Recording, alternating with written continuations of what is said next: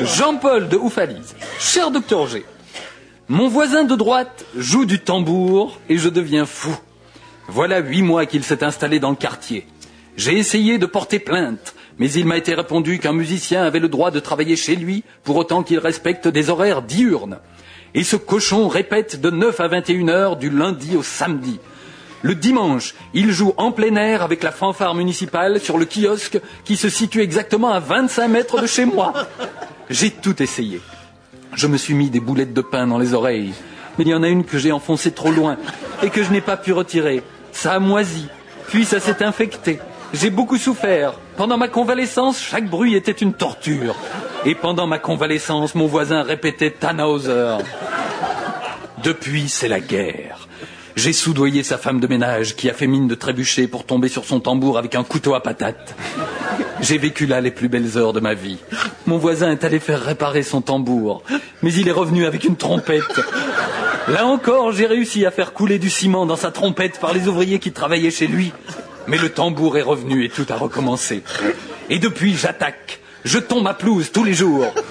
Ensuite, je tourne autour de chez lui avec ma motocyclette, dont j'ai enlevé le pot d'échappement. Ça excite mon chien qui hurle à la mort.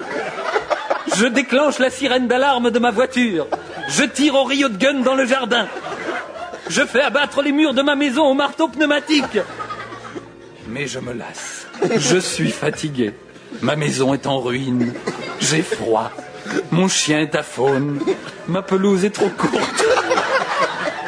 La batterie de mon auto est plate. Alors je me suis résolu à la dernière solution. Je me suis acheté un tambour. Et j'en joue tous les jours de 9 à 21 heures. Le dimanche, je suis avec les autres sur le kiosque. Ça fait chier mes voisins de gauche, mais je les emmerde.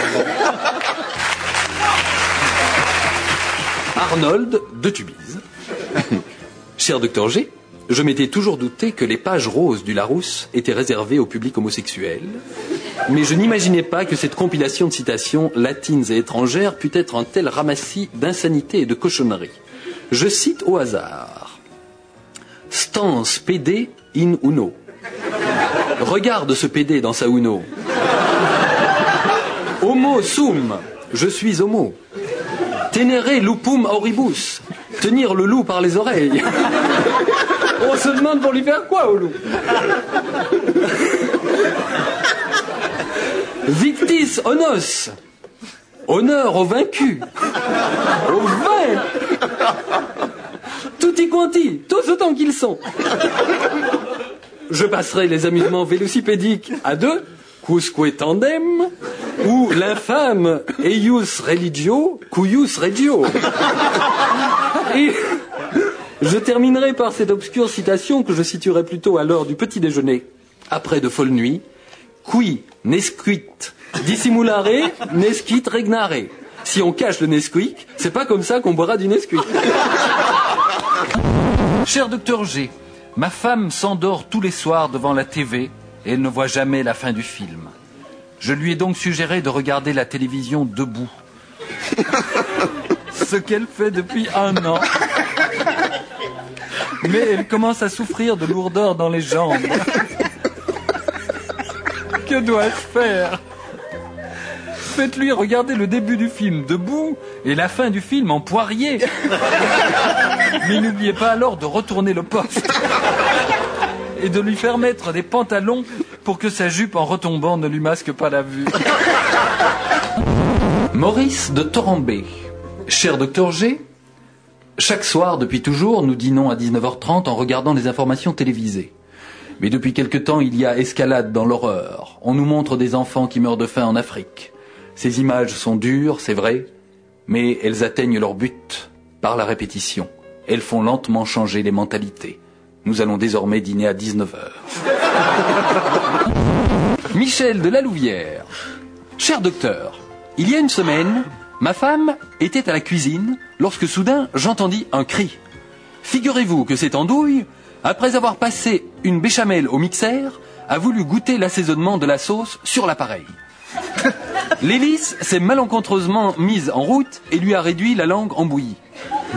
Elle a été emmenée d'urgence aux urgences, mais depuis qu'elle s'est réveillée de son opération, elle ne cesse de répéter Ah, hon, hein, hon, un, un, et ah, hon, ah, hein. Je n'arrive pas à saisir le sens de ces paroles. Pourriez-vous m'aider? D'après les vagues notions de linguistique qui nous sont enseignées en faculté, je traduirais A, on, un, on, un, A, on, A, un par La prochaine fois, je ferai ma sauce à la main. Ce en quoi nous ne pourrons lui donner tort. Martine de Braine-l'Alleud. Cher docteur G, j'ai épousé un ventriloque et je m'en mords les doigts. Lorsque nous nous sommes mariés, le bourgmestre m'a demandé si je voulais prendre pour époux Edgar Louis Roger F. Trop ému sans doute, je suis resté sans voix et c'est lui qui a répondu oui à ma place, sans bouger les lèvres. Déjà, ça m'a énervé. Mais il y a plus grave. Pendant notre nuit de noces, tandis que je restais insensible à ses caresses, il s'est mis à improviser à tue-tête un dialogue amoureux avec sa grosse voix. Tiens, prends ça, et han, et han. Puis, puis, avec sa voix de ventre. Oh, oh, Edgar Oh oui, Edgar Moi, j'attendais que ça se passe. Depuis lors, ça ne cesse d'empirer. Le soir, quand il rentre du bureau, il me lance. Bonsoir chérie, bonne journée. Et sans prêter attention à ma réponse, il enchaîne. Oui, oui, excellente. Tu me sers un petit apéro? Avec plaisir, mon chéri. Et ça continue comme ça toute la soirée. Docteur, que me conseillez-vous de faire pour ne pas devenir folle? Prenez des cours de mime. Cher docteur, mon mari souffre de la maladie de Parkinson. Il est ailleurs. Je lis pour ceux qui... Oui, il est, ça, il est de profession tailleur. Je dis, il, n'est pas- il est toujours à la maison. Et, et voici bientôt deux semaines qu'il essaye d'enfiler une bobine dans le chat d'une aiguille. À ce rythme-là, nos fins de mois risquent de devenir difficiles. J'ai tout essayé. Lui faire fabriquer des aiguilles spéciales, sur mesure, avec un gros chat. Mais ça coûtait horriblement cher. Figurez-vous que rien que pour le chat, on me réclamait 595 francs. Et je n'avais toujours pas d'aiguille avec ça.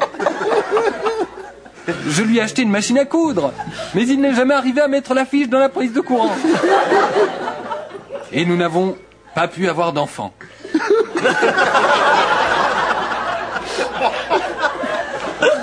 Toujours est-il que je perds patience et que lui, il se désespère. Il a déjà essayé plusieurs fois de mettre fin à ses jours, mais il n'a réussi qu'à faire des trous de 9 mm dans les murs et les armoires.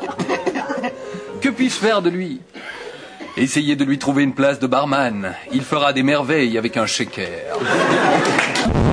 Paul de Libramont. Cher docteur G, j'ai un gros problème. Je défèque tous les matins. Écoutez, j'ouvre les lettres comme ça. Bon. Je défèque tous les matins à 8 heures précises. Samedi et dimanche compris. Jusque-là, me direz-vous, rien de drôle. Mais le problème est que je ne me réveille qu'à 8h30. Que faire?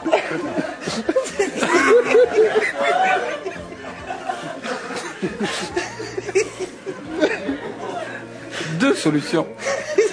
Mettez votre réveil à 8h moins 10 ou mettez un linge.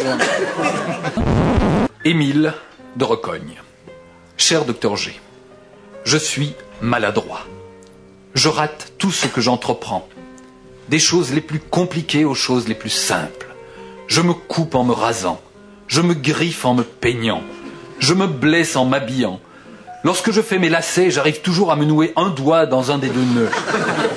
Je ne bois plus que du café froid puisque je sais que je me le renverserai sur les genoux. Je trébuche, je bafouille, je me cogne à table, je me pique avec les fourchettes. J'arrive à me mettre du poivre dans les yeux. Je me pince en raccrochant le téléphone. Je me coince régulièrement le bout de la verge dans la fermeture éclair de mon pantalon. Je viens d'acheter un terrain à Mellery.